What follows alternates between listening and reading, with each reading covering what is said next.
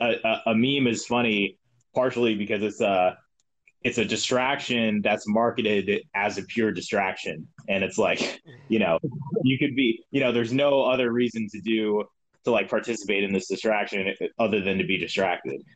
What's up, guys? I'm Matt Galetta from Warrior Republic. Welcome to the Warrior Within podcast, where we talk to up and coming MMA fighters, we talk to famous fighters, and competitive grapplers. And with us today is Andre Allen, and he is the Warrior Within, also known as the Allen Wrench. How you doing, man? I'm doing great, guys. Uh, I, you know, I'm I am an up and coming fighter. I'm a blue belt with no real accomplishments yet, but. definitely the future of jiu-jitsu at some point. Let me tell you everybody sleeps on blue belts man. You know blue belts are dangerous. Yes we lurk. We lurk in the shadows. We don't know what's coming. I mean like it's not long before you're gonna be a purple man and then like you know that's the thing about jiu-jitsu like even though i've, I've most of my uh, experience i'm one of those dudes that never had enough money to do jiu-jitsu and i wrestled and I was always known as like the jujitsu kid on the wrestling team because I'd be doing arm bars and stuff that I learned from these uh, videos. So, and we're nice. talking like 2005 or six. So anyway, um, yeah, so I'm a big fan of all that stuff, but I'm not really like formally ranked like you. So it's funny when people do jujitsu and they're a blue belt because it's not that long to hit purple. And once you hit purple, it's a lifestyle. Like you're not really going to drop the sport, I think, after that. Yes, definitely. Unless something personal happens, you know, you get a lot of people drop the sport when they have a kid. You know, that'll happen. Oh yeah, yeah, for sure. For I sure. I was definitely um my intro to jujitsu was like 10th planet YouTube videos, so I was like hitting those moves in the wrestling room whenever I could. You know, that's the thing when it's I saw like you. Us. I was like, this kid's doing so many leg locks, and then I scroll down and I'm seeing truck, like you're just trucking people. Yes, Yes, the truck. That that was like the first thing I ever uh, saw in jujitsu. It was so weird to me that that was like a real position, and I got obsessed with it. You know, that's I never. I don't think I ever got really good at it because I didn't really. Um, I didn't have time to like study it properly. There's a lot that goes into the truck, and like a lot of people just kind of take the back from there, which I think is smart. So I don't really know. Uh, I don't know the whole like truck system, but I, I love. I love the position. It's so cool. Oh yeah, well, there's a plethora of, of like there's toe holds there. You know, you can most people the split thing doesn't work. You know, you can yeah. even make the, the the like there's a DefCon five of making that like uh that toe hold lock, and then you have this twister from there. You ever do twister from there? Um, yeah, in the training room, I never have hit hit that in a competition um before. I usually like to take the back in the competitions because I, I like arm bars. So Oh, arm, arms. Beautiful. Yeah, transition right to that. Yeah, the truck. It's kind of like um, it helps to be really long too. Have like long legs. I don't really have those. Um, but yeah, I, I I do love it in the training room at least. I've yet to hit a truck roll in a competition. Maybe you'll get it one day because I'm seeing you. You're doing it pretty good. Thank you. What uh, division are you competing in? Like weight class? It's heavyweight. 200 pounds. I'm, I'm 200 pounds, like on the dot, pretty much walking around. So okay. I, I, don't like to drop to 185 or 190. Um, and I try to only compete like for free. So I, yeah, 200 pounds. So like the last competition you won, you were competing 200 pounds, correct?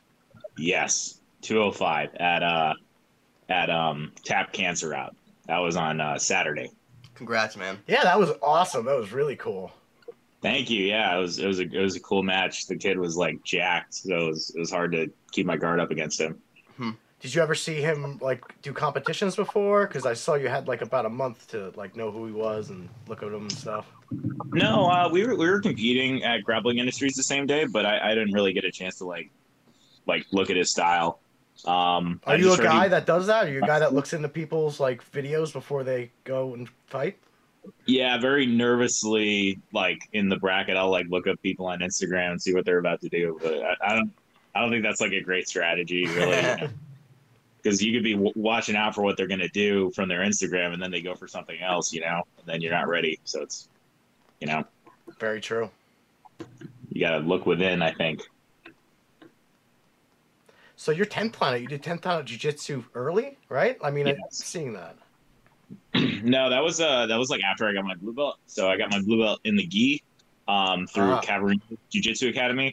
Uh, my coach Lucas uh, Rabello promoted me to blue belt when I was training in the gi over there, and then I was so yeah that was um, when I was living in Japan, and then I came back to the states in 2019, and then I started training under Gio Martinez. in Wait, oh wow, that's sick. Right now, you still are?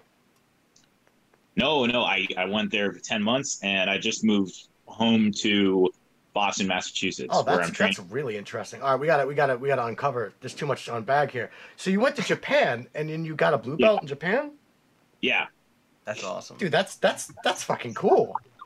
yeah. Well, it was through like a, you know, a, uh American sort of Brazilian uh, team. It was just a chapter over there, you know. Everyone in the gym spoke English and stuff. I did train at a, Okay. at, a at an all Japanese gym where nobody spoke any English, and that was pretty easy actually because you're just kind of like looking at the move, and um, you don't really need to hear what they're saying to just you know look at the move, you know. Mm. and do it for yourself. That was pretty cool to just have like silent uh, jujitsu, basically. Like I didn't communicate with anybody except for one guy in the gym who spoke English. But when I'm rolling and like people, you know, we're kind of asking each other about the positions by pointing, and that was that was very interesting. You know, you could kind of speak just using jujitsu. Yeah, it's Wow. a language everyone in the room understands. Yeah, it's universal language right there. Yeah. It's like uh, Cady Heron in the movie Mean Girls. She said she loves math because it's the same in every language. That's how I feel. Yeah. Right, right. That is true. They do say that about math. Mhm. Uh, the other thing, like why I wanted to have you on, let's get to some of the nitty gritty for me anyway. Like I think it's pretty cool. You do these, uh, you do these online challenges. You do the Instagram challenges. Tell me about that. beef. It's like beef without beef. It's beef for the sake of itself. It's uh it's just like just um you know if anybody wants like a challenge match they could just tell me and I'll I'll make it happen for free. You know, I have really cool coaches and um I, I can always find a mat or you know we could find a out over there if if I can't. But yeah, it was it's really cool. I've done it uh twice now with um two really cool guys who were up for it. I had a I had a purple belt challenge me who was like 10 pounds less than me. That was a cool sort of even fight. And then I had the only guy who was next in line was a white belt who was uh, like 145 pounds. And that was probably a way more fun match because it's just like, you know, all right, yeah, you know, I say I'll take anybody. So, you you know, you know, I had a 10 minute match with a white belt uh, who I had like 50 pounds on, and it was actually a pretty interesting match. You know, both both tried to be super technical. Oh, So- so he was pretty technical for a white belt. Yeah, yeah, and I I try to be really technical. I didn't want to just smash somebody in the ribs or you know jump on their knees or whatever if they're willing to take like a match with me like that. So it, the match is, is was was pretty cool. Little exchanges of you know sweeps and guards and all that cool stuff. You know. So how'd this start? Did somebody just talk shit? Because that's a ballsy white belt, by the way. That guy's like Yeah, 50 pounds. it all started with this guy who I have yet to compete against. Uh, his name's Jay Jitsu on Instagram. Oh. We have long running beef where he like called me out on my, you know, my guard is trash and my leg locks don't work. And you know, he's he's a great guy. I met him at uh, Grappling Industries, but I'm still trying to make this match happen. I don't know why he hasn't. Uh, you know, he he has he has kids and stuff, so he he um you know he he needs to find the time, I guess. But he's saying we're we're gonna make it happen by December. But this is a big running thing with my followers and him. You know, Josh LeDuc and uh, you know Quentin Rosenzweig and Ken Peters. I think they all got in the comments and started like trashing this guy for some reason. Like, yeah, and they're like, "Oh, you don't know lock. You're a, you're this and that." And then like Jay came back and was like, "I'm kidding." It was a joke, Kent. I love you. I'm so sorry. And then I'm like, Ken, he's kidding. And it was like, yeah. So there's no real beef. It's just, you know, it's it's just it's just beef for the sake of beef. You know. That's cool, man. That's cool. It shows there's Yeah, not really too much animosity in the jiu-jitsu community. I mean, there is, but like, you know, because honestly, with the challenges, I thought it was just someone like, "You fucking trash, bro. Fuck you. You're a faggot. I could take you." I thought it was shit like that. Oh yeah, of course. I mean, no, we Jay and I were going back and forth like that all the time. We were like, I was I was shitting on him for being a fisher, you know, and just you know being a boomer in general, you know. uh, immersing himself in in fishing and hunting instead of you know the pleasures that await him in his own mind. You know that that's kind of a funny thing. Um, I think that's what people miss about boomers is they basically tra- travel and and you know participate in activities that don't grow them at all inside of themselves and they kind of just miss their own lives you know Right. It's- baby it's like- boomers. You're talking about baby boomers. For, for people that are too too much of millennials, we're talking about your mommies and daddies. All right. Exactly. They they they progress through life by gaining material things and at the end of their life they try to impart wisdom when they haven't made any progress to to attain wisdom. You know it's it's kind of fun you know so i just attacked him with with that kind of uh, sentiment. I am a zoomer. I am from you know i was born in 1997 i'm pretty sure i'm an honorary zoomer at least. I think you you yes, I think so. if i'm a millennial then i would like to spend my whole life trying to become a zoomer I think that whole definition was skewed because I saw the uh, internet like changed it because millennial was like a different year and then they changed it and lumped it like twenty something years or more. So I uh, I don't follow myself as a millennial either. If you don't know what a VHS tape was to put that shit in, or you don't know some of the stuff what it was like with American Online, you're you're, you're not in the same generation. Well, I did put the VHS tapes in. I remember watching Rugrats on an orange colored VHS tape. That's right. That's right. the, the tape was orange. It wasn't just a label. They made the whole tape orange for Rugrats. They should just have that as a definition. They show the Rugrats tape. It's orange. Like you recognize this. That's your gen. Yeah. I think I might be a millennial, but yeah. But if, if anything's for sure, it's that Jay Jitsu is a boomer and he needs to fight me. Jay Jitsu, come out, bro. What's going on, man? Fulfill your promises. Yeah, come on. We want to see it, man. Come on. I know it's the holidays. People people be getting on the weight, but we want to see that action. Maybe 2021. Exactly. So, what Man. other challenges? Tell me about another one. What other challenges do you have aside uh, from that? None. None. Nobody's in line. So the line is open for any challenges. It's going to be fun. go. Boom. Do you hear that, people? So you can go to the Allen Wrench. If you want to challenge this man, go on Instagram. He is all open for that. I have a Renzo Gracie black belt actually, who is trying to put something together between us. But so that would be an awesome match. But he's he lives very far away, so I, you know that's that's like if if I ever go over to where he lives, then I'll go there. I'm sure you train with black belts, but have you ever done any competitions, open competitions with black belts? Yeah, yeah, I've, I've, I've uh, yeah, well, in uh, like you know, in the grappling industries and like Naga, you, you fight black belts sometimes. So, you know, Yeah, you won a Naga not too long ago, correct? yes, That wasn't your. How was that experience? That was awesome, right? Five submissions yeah, that one was day. pretty. That was pretty cool. It was um, it was a little bit weird because I've I've always been competing like advanced Naga and advanced grappling industries, um, and like my coach Gio, he told me at one point like you shouldn't compete up because like you're not going to ADCC either way. You know, you're not the best in the world just because you're competing up, and it's better to experience a competition.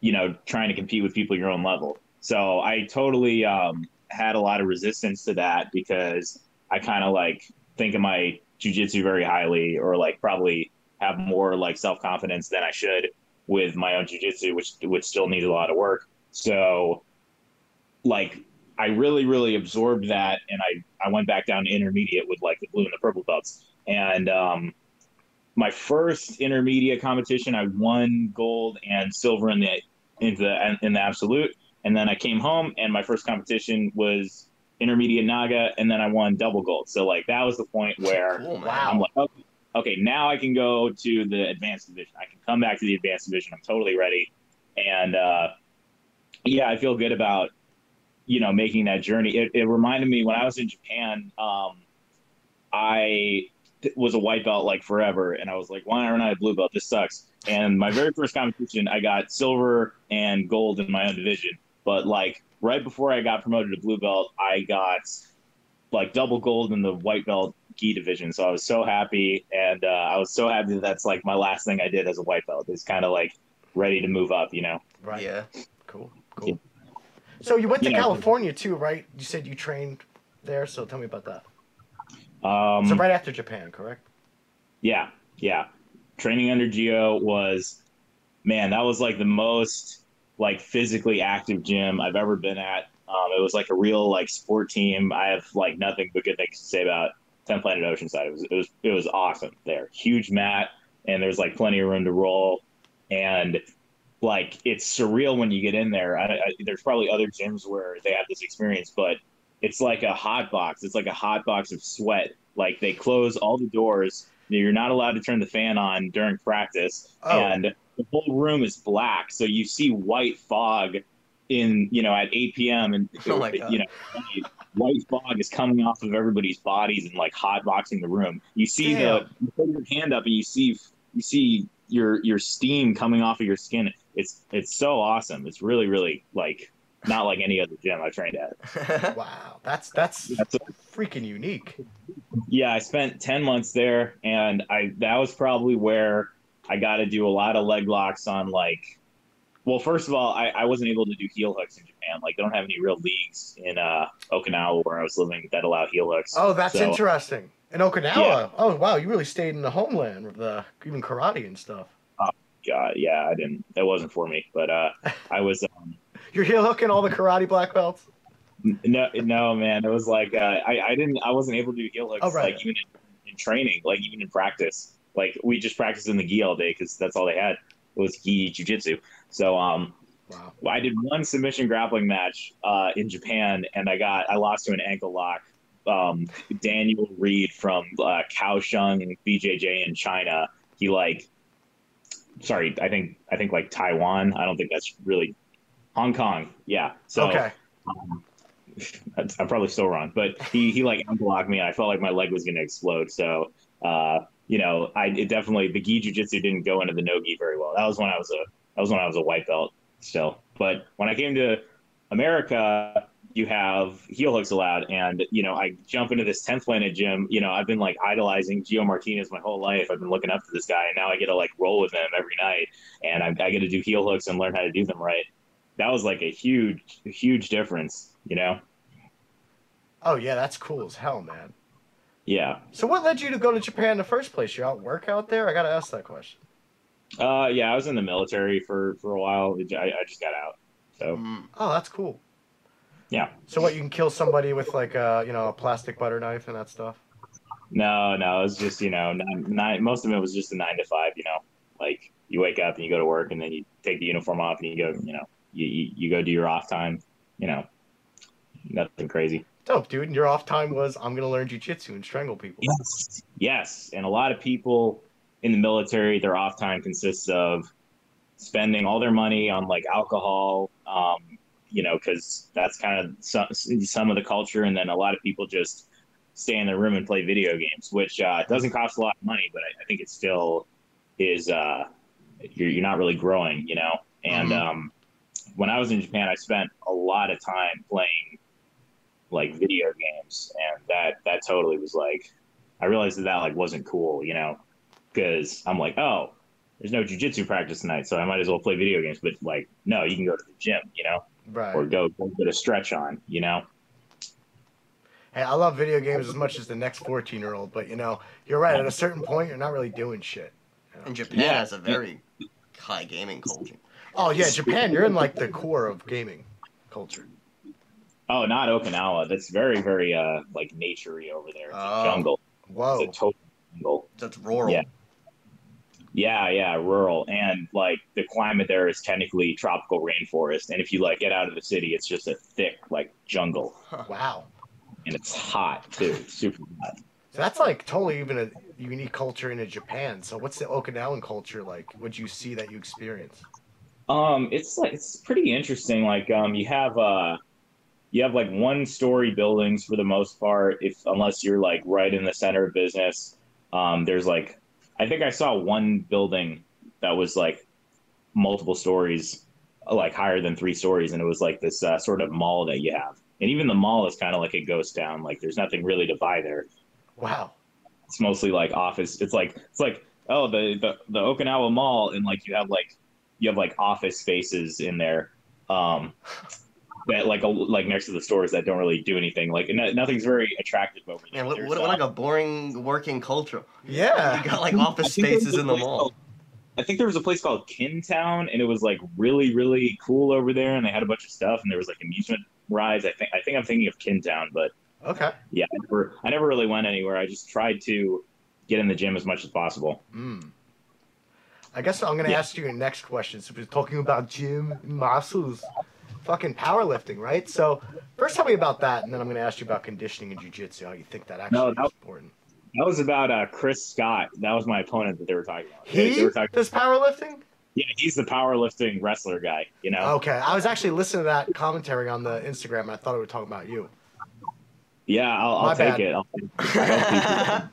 So you do no gym, like like what do you do when you work out? You don't. What's your conditioning for strength like in jujitsu? I think um so like I just roll. I just love rolling so much and I don't like drilling. Nobody does. Um so rolling is how I stay moving, I guess. But uh I I really want to break this like conditioning gap for me because I can roll like 3 times a day. 10 Planet Oceanside I was doing a lot of rolling at one point and um you know, I'm still like not really as strong as I want to be and I you know, I I got some weight to lose like even now. So you know, I, I want to get in the gym and do like solo work, you know, when I'm not rolling. And uh, right now, I'm just getting in the gym and moving. Like I'm not even trying to like put up weight or whatever. Like I'm I'm like picking up very medium dumbbells and you know doing air squats and doing push-ups and sit-ups and v-ups and that that's kind of what I'm doing now. I don't want to get too like complicated and in my own head because uh, when I try to like lift very precisely like three, 30 sets of you know five sets of 30 pounds or whatever it's like i do like three and then i i look at my phone to count the thing and then i just, well what am i going to do next? And like by that time my arms just hurt and i'm like oh shit it's been a long time. I'm just going to go home. So yeah like the mental aspect of going to the gym i think i really need to overcome that. I'm going to start like right i understand why people write notes you know but i'm, I'm very new to the gym so uh you know i'm hoping to find like a gym buddy or some more seasoned uh athlete to help help me help me work out better. Yeah, because I saw the one post it was our story or like ego lifting and like Yeah, yeah. Always ego. I stay ego lifting. what does that think mean? ego- well, um, it's like you you know how you have like a runner's high. Okay, yes.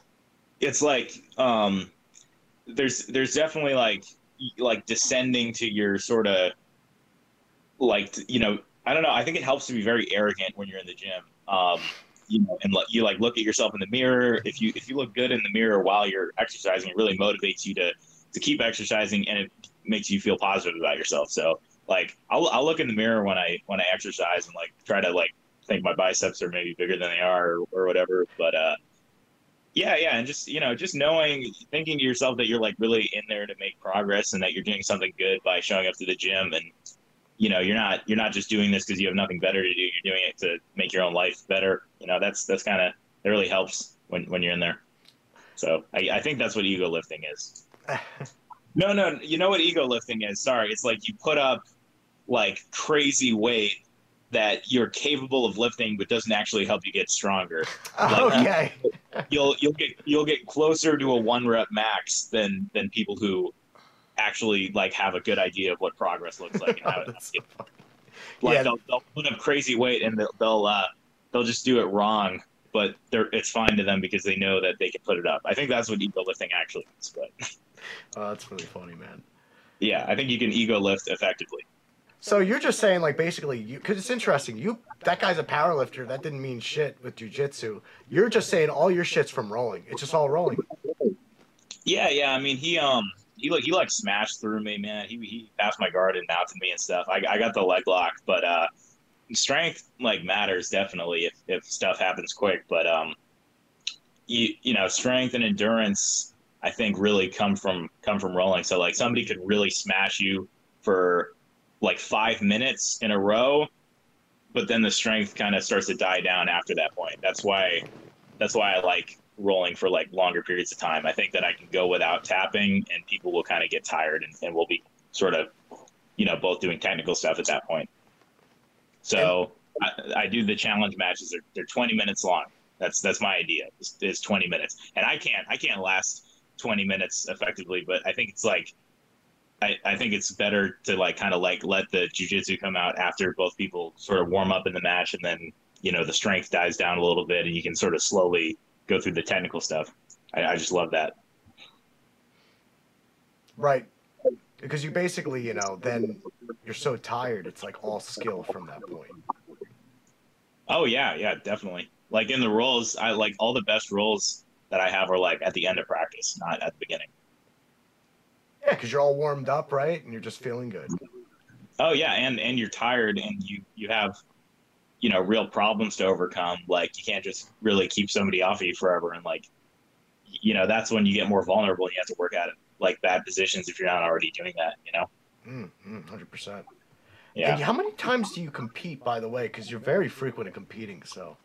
Um, I'll compete as much as I can. Um, I really don't have a lot of money right now, so I'm trying to compete only for free. I have the Grappling Industries lifetime membership, which is which is great.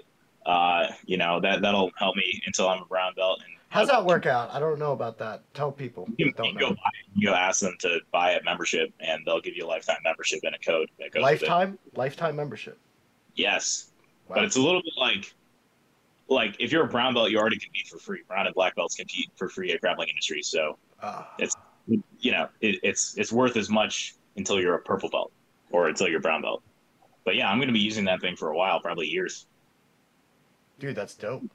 Yeah, I think I'm to stop doing Naga and like the good fight because I, I'm I'm getting like kind of dissatisfied lately with competing in these in these events, and uh, like even when I'm winning, I'm kind of like ah yeah, but you could have done better, and you know every like every time I compete in like a local tournament and spend all that time, you know, heading up there and waiting around for hours, it's like man, you could just be getting better at jujitsu right now.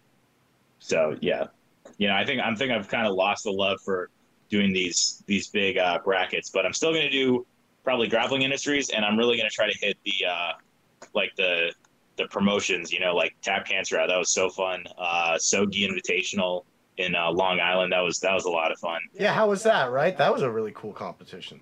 Yeah, yeah. Freaking, uh, I fought Patty Ice from 10th Planet um, because my opponent had to drop out for, for health issues. And uh, Patty Ice is like a, a prodigy.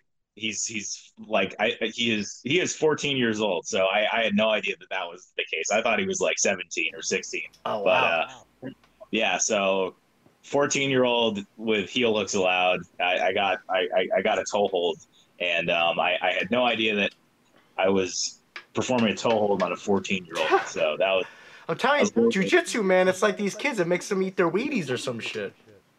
I, yeah, I know it's it's awesome. Yeah, I just I had no idea that the age difference of of competing against like a very young person, like, and then uh, the second match, uh, That was your first It toe hold, uh, right? By the way. toe hold, yeah. Whew. And then the, the second the second guy uh, like like slapped me like really hard in the mouth and uh, like like right like I pulled guard and he just started like slapping me in the This mouth ain't like combat really hard. jujitsu, bitch. Yeah, this ain't CJJ. Yeah, I got the I got the heel hook, but I was happy I got the heel hook because I'm like, geez, this could just keep happening. Like the ref's not doing anything. this it would probably just keep he probably just keep slapping. I was like, damn, Would you ever try and do uh, combat jujitsu later in your MM? Uh, in- dude, yes, I would totally be interested in that. That sounds interesting. And I, I always have been like thinking about going to MMA, but uh, you know, MMA is is a pretty big step away from like, you know, I don't know how to strike and I don't know how to wrestle very well. So I would love to take that journey into MMA. Yeah. But like combat jiu-jitsu seems like a cool little step up. Yeah. Oh, totally. I think it would be good. 'cause You don't need to be pro to be like an MMA fighter too. So, in my opinion, if you're training to do uh, CJJ, why not get one or two MMA fights? And a lot of people who Yeah. are in CJJ don't have that um, advantage. You know, I even see a lot of people who are pros. Um, Tom Galicchio, even though he lost one and won one, he probably you know would be a lot harder for somebody who doesn't know how to deal with strikes in their jiu-jitsu. Because if you're getting punched, your jiu-jitsu is a little bit different than normal. Gotta change it up. Yeah. I feel like I could get really badly hurt in an MMA fight, so I would want to like train for that, I guess, before getting in there. You know, train like MMA. You know, you get your you get your head kicked in and you know get a, get a concussion. Right. I don't want that. Right. Because, like you said, you have zero striking background. No, yeah, none. Mm. I oh wait, no, I did taekwondo when I was a kid. I did I did taekwondo. So you could do some spin kicks, or was that? Yes, I can still kind of get there, but not no, you need to do more stretching, and uh, I think I want to start kicking again because I, I love Taekwondo, Yeah, it's beautiful. and I, I kind of just stop finding time for it. I mean, that's the thing about martial arts. There's so many different art forms of it. It's just so beautiful. Like I even, I recently had the privilege to uh, go to a gym that was a grand opening. It's it's actually Mike Raction. Shout out to Cool Rack at Cool Rack. You can The go. Immortals, the Immortals, The Immortals Jiu Jitsu, led by the Sultan himself, Sultan of Strangles. Sultan of Strangles here. Yeah, that guy, he, he was awesome. But I had a privilege to hear Gordon Ryan himself. We're at a Taekwondo gym, and Gordon Ryan's like, yeah, why not? When am I going to learn some spinning kicks and stuff? Like, he was just Oh fucking around, and I was like, Dead on. what? Dead on impression of Gordon Ryan. I watch his Instagram, like, so much. You Like you. Like, you have no idea. yeah, But yeah, he was... I gotta meet him. he was definitely awesome. like like I was enamored with like how much somebody who's into jujitsu and grappling can appreciate and go like, yeah, no, I, that I would love to learn how to do some spinning shit, like some taekwondo spin kicks. Well, yeah, I mean, yeah, Taekwondo yellow belt over here, so I'm the subject matter expert on this. you know, I'm here for questions. It is cool. I'll actually give you one up. You know that there's a, and it's not really well known in martial arts, but people do kind of know about it now. Tricking. You know anything about martial arts tricking? That's like you do like a, it's like like tricking, as in like you do like impressive moves, like you do like four spins in the air and then kick the pad. Yes. Uh, and except the pads um, aren't no involved. pad. There's guys out there uh, that can just do what gymnastics kind of does in gymnasts, but they add a take. It's usually at a taekwondo gyms. Uh, a Yeah, yeah. good person to look Yeah. up is basically a Michael Jordan of the sport is Michael Guthrie, and this dude, if you see this guy, there are no words to explain. Like you could say breakdancing, gymnastics, all this stuff to make somebody understand what tricking is, but these dudes look like they're basically flipping in the air so much, it's like they're flying. Um, Yeah. And if, I know, like, oh, when are you going to use that in a fight, bro? These guys spin so much. If you don't know shit, or if you're just a BJJ guy, they'll fucking hit you in the head. Oh yeah, yeah. Um, Scott Adkins was, I, th- I think, has a background in, in kind of doing that. hmm Yeah, Yep. he, he- Totally. he- you know, he, he does, I think, his own fight choreography, and he, he has a lot of stuff in his arsenal like that. You know, the crazy stuff. Yeah. Undisputed. Have you seen Undisputed? Yes, yes. The Boyka. Dude, those those are some of the best like choreographed like martial art scenes ever, and it's so perfect. Especially for because- modern movies. Oh yeah, especially for and the spin when he does the uh, 540 or, or the kick, the roundhouse kicks. Oh, it's so beautiful. Fucking Boyka. Yeah, Fucking Boyka. yeah, it's so it's so unrealistic, it- but like great at the same time because it's like it's like raw but unrealistic. Yeah, Like, exactly. That's what makes a great movie. I think a movie that's both raw and realistic for martial arts is uh, Man of Tai Chi. That's one of my favorite. Oh, you just you just literally took a thing that I was gonna ask you a question about. I thought it Oh, was yeah. really interesting. I'm watching this kid's Instagram and he like um there's like a move he gets from Man of Tai Chi, this kung fu movie, and he uses it in a BJJ Yeah. competition. Tell me that. Tell me about that. Yeah, it's a, yeah, it's, a, it's like a diashi, like like a foot sweep. It's a, it's a foot sweep. Like, uh, but it was from like I, the guy was behind me, about to like pick me up and do a huge mat return. The guy was huge. Uh, we're actually really good friends right now. Um, and uh, but like w- w- we were meeting for the first time there, uh, competing, and he was about to do it like a big mat return, and I just took my foot and I stuck it behind his leg, and he fell. He like fell over. So that was. I just I got that idea because the same thing happened in the movie. Dude, how many people could say they learned from a kung fu movie and used it in a competition? I don't, I don't know. I don't know, man. That's dope. The- you know, those movies are I'm influencing all types of martial arts. Yeah, I got to spend more time watching television. it's a waste of time. Learning. Just pick what you want to watch, bro. That's how I feel. Because yeah. you hear that goddamn commercials, you don't want to hear that corporate shit. But uh, going back to like kung fu movies, uh, with my martial arts brand, basically we're making a martial arts movie, and it's called the Artifact, where somebody gets like this artifact, becomes twice as good at their martial arts or whatever. I'm gonna, in a nutshell, leave it It's there. literally just like BJJ Fanatics. That's like that's just DVDs. Is that the artifacts?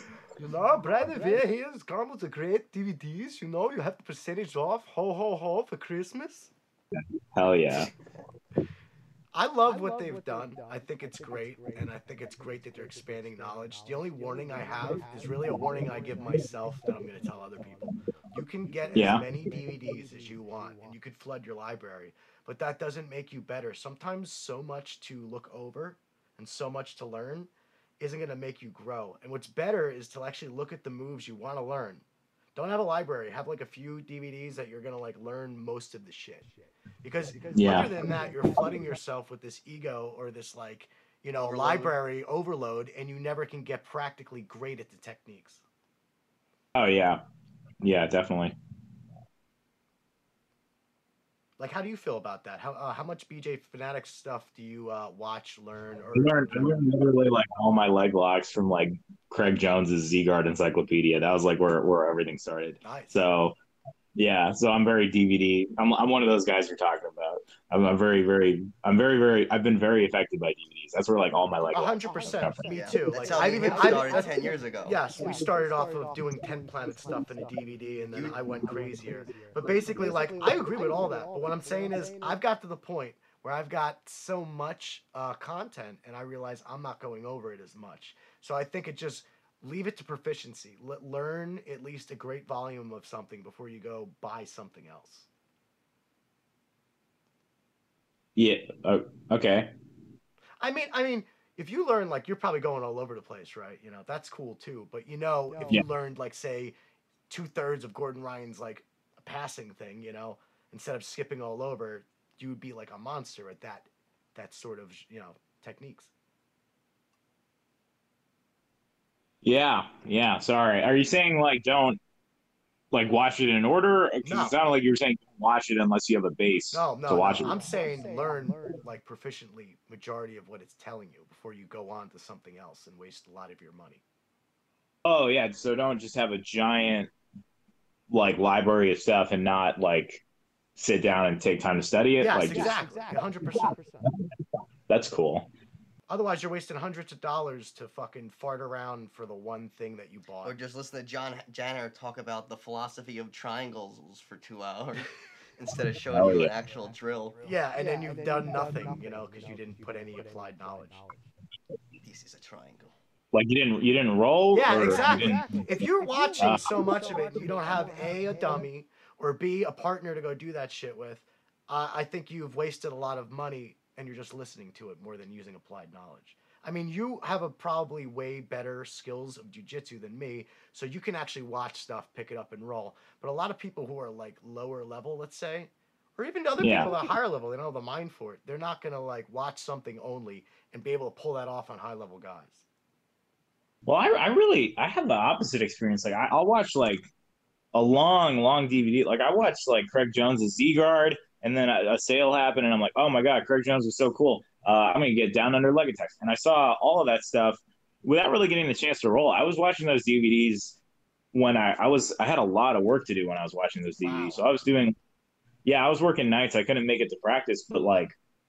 I, w- I would I you know I would roll and then it would just be part of my like game you know it would just it would just come up in the roll and then and then it would it would make sense to like go for it you know so you're saying like literally, I'm fucking wrong. Shut the fuck up. You watched it. I'm gonna be honest. You're Yeah, gonna I tell me don't like get it works. I don't get- I don't get how knowledge is like I don't get I don't get how you need to apply knowledge to retain it Well, if something's Like, I feel like you could complicated, like like, like, you least can for have the knowledge use it if you need to later I don't get how the knowledge goes away if you don't apply it well, it's just you know? it's just martial arts in general. If you're not like always fine tuning skills, you know, at least in my, I, I was like everything I'm saying is anecdotal for me, right? For you, like come to like you have to come to practice to be able to do it in a match yeah like say you never did a leg lock in your life, but you just watched it on DVD. Like, yeah, you're gonna maybe Yeah. you'll get a leg lock, but are you gonna get it on somebody who like is applying leg locks and knows that shit so well? You also have to apply that same type of skill set to get good at it, right? Yeah, it's not a. Yeah, yeah. Sorry, man. I'm I, I suck. I don't know what. I don't know why I'm having trouble with this concept. No, it's okay. But I'm actually It just sounds like like you. I you're love DVDs. unless you apply the knowledge, you don't understand like what you're like. You don't un, you you don't retain it or understand it. Right, Right. exactly. Like unless you, okay, all right. But I think that's cool that someone like you, you're like, dude, I just watch it and I can fucking do it. So Yes, dude. Z guard, down under leg attacks, and then the Grappler's Guide. I got the membership to the Grappler's Guide, and I still keep going back to it. It's a great website. nice, nice. Yeah, Lachlan Giles and Craig Jones. Like really, like I love how they explain stuff like in a really simple way. You know, Is it the Really, really- Australian accent, or are you actually like intrigued by it? No, I'm just kidding. I do. I, I do like the Australian accent, far superior to the New Zealand accent. Um, but uh, yeah, I like. Um, I, I think like Danaher. When I watch like Danaher's YouTube videos, he talks in terms of like philosophy, which is really cool. You know, he makes these wide ideas that you can apply to jujitsu, which is like I've ne- I never hear people do that. But like Lachlan Giles um, and his student you know Craig Jones, who you know got his black belt from Lachlan Giles. I like they kind of talk in this term of like sports science, and like Lachlan Giles is a sports scientist. So hear, hearing that is is really really cool. Like they'll you know they'll say like, oh, I can get out of this position because you know when you're like they'll they'll like get up and it's like you know when you're like sprinting and you have to open your hips and like you do and it's like I don't know the way they explain stuff in relation to how the human body works. I think is I, I just love that for some reason. I'm I'm like drawn to that. So Well, is Really- he, he's a physical therapist, or he's some type of like, you know, he has a background with human anatomy and knowing that, right? So that's Yeah, yeah. cool as fuck. he's a physical therapist with a PhD in like yeah, he has a PhD now and um he did his like like his uh essay his thesis at the end of his PhD on uh, knee rehabilitation so he's he's specialty in knees Which makes his leg locks probably super, super deadly, right? creepy so creepy No, that shit's fucking dope. I have to go. Speaking of which, now I have in my mind, I gotta ask you, like all that funny shit you do with like editing. Like I'm thinking of Lachlan Giles like thing you had with the what year is it in Australia, and he's doing like the dabs with his feet. You know, that was hilarious. The videos you do, I want to shout out to anybody watching this. I want to check out uh, at the Allen Wrench on IG. I love the comedy. So where do you get that from? And like, just tell me why you do it. Um, I was like immersed in like meme culture for a while growing up, so I love. I, I used to like love watching memes. Um, it's super boring to me now.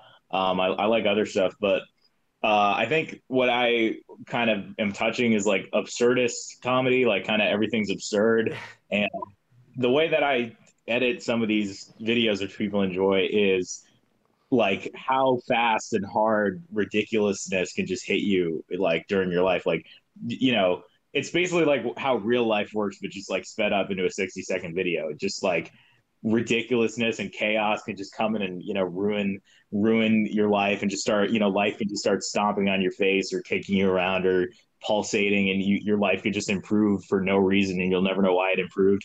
You know it's life is is so weird and violent with its changes but like we don't notice it because it's so like kind of gradual you know? Ev- everything's very very gradual and you need to have patience to to see it. So i, I think that like like kind of what what makes it funny to people is like oh shit yeah this is what everything else is actually like. It's just you know you just have to change some of the variables. Like every everything is really really changing all the time and like violent and funny and tragic and you know that i think that's why people enjoy some of the stuff that i post because it's it's I, I, it is it is an art it's a work of art. It's a work of art that shows us our our lives and how how weird it actually is. Yeah, that's, but yeah another another reason I, I like making those videos is because you know ab- absurdism points out um why everything else that we do is actually absurd. Like because you know your, your whole life is kind of distracting from like important questions about you know like deep stuff that you could be thinking about but instead you're like watching tv or, or you're distracting yourself with sports or working out or whatever and it's like this whole series of distractions. So that's kind of you, you know um a, a, a meme is funny partially because it's a it's a distraction that's marketed as a pure distraction. And it's like you know you could be you know there's no other reason to do to like participate in this distraction other than to be distracted. And there's like an authenticity to that where other people tell you that you should watch stuff to like I, I don't know improve your like you're gonna improve your life with a self-help course or you're gonna watch the football game and and become more close to your friends because now everybody knows how how football works and you're or you're keeping up with the the new iPhone, you know, these like distractions that we have that are marketed that are falsely marketed like, you know, uh, you know, the meme the meme makers were offering distractions that are purely marketed as distractions.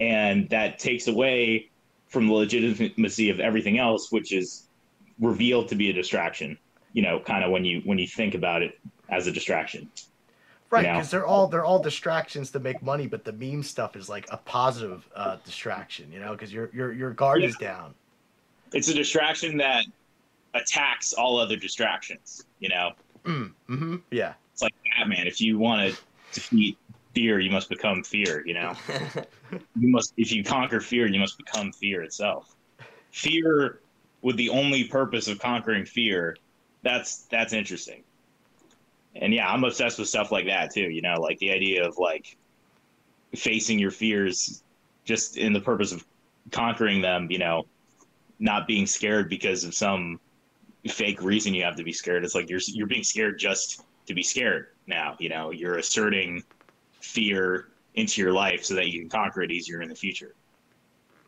Well, that's what I love about comedy. It makes you deal with the uncertainty of life or fear, as they call it. You know. Yeah. Who are some of your favorite comedians, by the way? Because I almost um, called you by accident before going on this. I was like, "Don't call him Eric Andre," even though I don't like that guy, but like that's that went through my head. yeah, Eric's Eric's great. He's a little bit like, like he he kind of misses the mark a lot, and I, I used to love Eric Andre stuff, but it, like you really see one episode and you see you see them all. You know, it's not right. So uh, yeah, I like he's he's cool. Um, comedians, man, I don't like uh, like if I see something funny, it's gonna be on like a gaming channel or like a live stream or some some organic, you know, performance art that that just kind of comes out of people messing around. I I don't like seeing a Comedy Central video with like two million views on it of like Tom Segura at a bar, dude. Listen to my fucking crazy trip that I had. Had I was tripping on uh-huh. ketamine, and like everyone's laughing at this literal clown. Like it's literally like that's not what comedy used to be. It's like it's like clowns now. People are just showing how drunk and fat and hopeless and you know selfish they can be on stage and like that's like funny to people it's like it's not like pointing out anything. It's just you're just a clown you know? You just become a clown and you're like a professional clown now. You're paid to be you know just it's not leaving you with a different thought that you had before. Yes. because that was the whole point of like george carlin and like bill hicks and, and stuff like that. They'd give you not yeah. just a joke but it's an idea. George carlin attacked everything about like what everybody believed. And yeah. that's needed you know? I, uh, Bill Hicks is great. Um, somebody that I liked a lot was, uh, and this is kind of like bleeding into this Comedy Central thing, but um, what is this guy? Doug Stanhope. That guy has some existential to talk about. He, that that's he's that great. was a yeah, I was obsessed with that guy for a while. He might not be everybody's cup of tea, but he's that raw, like I'm not your average comic, like a fucking man, fuck you kind of guy. Yeah, Louis C.K. got canceled, but before that, like I liked him early, too in his early career, that was like. So I see what you're saying. Like, like, yeah. I, honestly, I used to do stand-up comedy for good, like many, many years, and I see the shift too. I see the shift from like the Louis C.K., Doug Stanhope kind of ideas to like, hey, I'm just fucking drunk and like this happened. It's like, of course that happened, because uh, you're fucked up and you did it. You did that event on purpose. Like, I see what you're saying. There's no like, that's being a clown. It's not like you had actual substance or you went on vacation and something cool happened or whatnot. Yes. You know, it's, it used to be like like the best comedians used to come on stage and like shit on the entire audience. Yes, like, yes. You know, shit on the country that they're in or the city. You know, like Bill Burr in that Philadelphia special. That was the funniest thing ever. He like he just told everybody in Philly to go die and like he hopes that they get like into traffic accidents, like you know that very dark stuff that he's directing at the audience. But like the new comedians, they just direct all the humor at themselves. It's like, oh look, I'm just a drunk or you know it's like you're doing like the audience is enjoying it because the audience can look down on them and think that they're doing better than the comedian you know yeah it's an easy escape of self-deprecation in that way yeah yeah like dopey fat single white guy with a neck beard and just dressed like shit with food on his t-shirt. That's like literally what a lot of these like Comedy Central people are. And I don't get it because it wouldn't work as a normal guy. Like that guy wouldn't get laid or be cool, but because you're a comedian, you got that platform. Like fucking food on the shirt, the neck beard that's braided, all that shit's cool. The neck the neck beard that's braided. I saw that once. Yeah, yeah, it's like It wasn't on a comedian, but I saw some dude and like just in the public, and I was like, "What the fuck?" self-deprecating comedy is is like the lowest cheapest form of comedy honestly like when you just get on stage and self-deprecate and talk about how much you suck because it's like what i think about those people is they're just scared to offend the audience they don't want to attack anybody else Or scared Yeah. to write an actual joke. Yeah, Oh, because the whole point is nobody's safe. Like even like now, aside from what you're saying too, is like political ideology. Like as a Oh. true comic, I don't give Oh, a yeah. fuck what your political ideology is. Carlin was all neutral. He didn't care who was president. He made fun of the president and the fucking runny. He didn't choose sides. Who are you talking about Carlin, he didn't choose sides. Oh. I think that's the way comedy should be. You should never take a political affiliation. You should always be neutral. carlin was, carlin was very left-wing he was very very left-wing if you listen to his stuff the only thing that like could be interpreted as like sort of bashing the left is like he talked about people being too sensitive you know but he, he was a very left-wing guy Well, I'm not really left or right, but like, you know, there's certain things that are right on the left, there's certain things that are right on the right, you know? Like I'm not one of those paradigm people. I think he hit it right. Like even like Joe Rogan, I think it's a very central idea of like taking both good from both sides. Well, there's a confusion about the political left and the political right, where like you have like left wing and right wing. You know, we're so immersed in bullshit now. You can't even talk about facts without being put on a left or a right wing. Yeah. Exactly. And I hate that. So- The left and the right is about opinions. You know, it's about you know nationalism versus like global egalitarianism. That's basically it. That's like it's an opinion based thing. So if I say something is if I say Joe Biden faked the election or whatever, or or messed with the election, that's not a right wing statement to make. That's a statement of that is a statement asserting a fact which may or may not be true. Like Right. you can't. There's no there's no such thing as a right wing like fact, you know. And people have that confusion all the time. It's it's crazy. and it, and it sucks as soon as you say something, people are like, "Oh, you're this," and like the truth yeah. is, like, all because somebody may have that opinion, that doesn't mean that's their their complete ideology of the way they see their eyes through the world on everything. Yeah, yeah, that happened with uh like Lindsey Graham recently. Like he's a very left wing person who's always been on the left, and he came out and supported like Kavanaugh, and he asserted that like this behavior was totally like out of whack and not normal for people to do, and it, like obviously politically motivated behavior. And Lindsey Graham got boxed into the right, even though he didn't say any right or left wing opinions. You know, it's, it's crazy. Ugh. All it, all that is politics is just Hollywood for ugly people. That's what I say. Well, well I, I care about politics. I care about I care about. I didn't say I didn't care about it. I said it's I said it's Hollywood for ugly people. Like all those people are control freaks, crazy motherfuckers. Like well anyway, I don't want to get on a tangent, but I completely see how like the way you see comedy and the way you see that, um, I can see it through your memes because you're not like taking it through everybody else's like practicality. You're not going, Oh, I get my my way I do videos from from uh, Carlin or from this comedian. You're like, dude, I just see some funny shit on a Twitch stream or just in life, and that's my comedy. Yeah, yeah, definitely. Yeah, yeah, and you know, there's just funny, funny stuff to notice in life, you know. So if I if I see it, I'll I'll just clip it and repeat it over and over to some music, you know. Yeah, like I think that's still that's, that's fucking cool, man. Um, Yeah. so also your little tonenism things you do. I love the leg locks. I know you met Garry Tonon one time. Do you like? What did you learn? What, let's just talk about leg locks in general. Like you got into them when? Were you always part? They weren't always a part of your game. I watched Craig Jones's highlight of EBI 14 before I like. I, I don't I don't know if I had already started or like I barely started, but I watched Craig Jones perform at EBI 15, EBI 14 in a in a highlight reel, and I just got obsessed with like I had no idea what a leg lock was or what he was doing with those with those heel hooks. So that's what made me like get interested in them. I watched like Craig Jones on YouTube, and then uh, that was the first DVD I bought, Craig Jones's Z Guard Encyclopedia and you know I was a white belt getting kind of stuck in this lockdown half guard phase of like trying to win the rolls all the time and not letting anybody move, keeping them in lockdown and trying to go for the electric chairs. But uh, like Craig Jones definitely opened my uh, my like like that watching that DVD really like made me step out of this this sort of limited game that I was in because I was I was very impatient with like learning at class because you, you don't learn a lot you know you learn how to do an armbar and I never even get the chance to do an armbar because I can't even you know get out of mount yet you know but yeah so I had like a real guard that I had you know at that point that was like my first real guard that I could play is is uh knee shield half guard and then the leg locks man those were just straight up on the internet, like Craig Jones, Grappler's Guide. That was that, that, that's where they all came from, the internet. And then uh, I got to train with people like Kyle Chambers and Kyle Bame in uh, 10 Planet Oceanside, and, and they just helped me, you know, get my leg locks better. Yeah, you wouldn't normally think 10 Planet unless you're like in a 10 Planet school that they're that good at leg locks. Everybody's thinking of the rubber guard. Everybody's thinking of like, you know, the twister.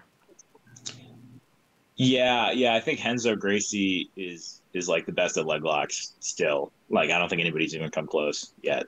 Do you think like uh does 10 Planet just like the coach in his version of leg locks, or are they systematic kind of like uh Danaher's system? Yeah, every everyone who's good at leg locks is going out with Danaher, like whether they admit it or not. You know, they'll they even even in 10 Planet. That's what I meant. Well, they say like honey hole, but like it, it all comes from Danaher. You know, all the influences. It's it, it was a it was a huge new thing you know, uh, the stuff that he and Eddie Cummings did together, it really, really dictates what everybody else is doing. Whether it's like mimetic and like people don't know that that's where it comes from, but like if you learn it, it I think it almost definitely came from that gym. You know, hundred percent.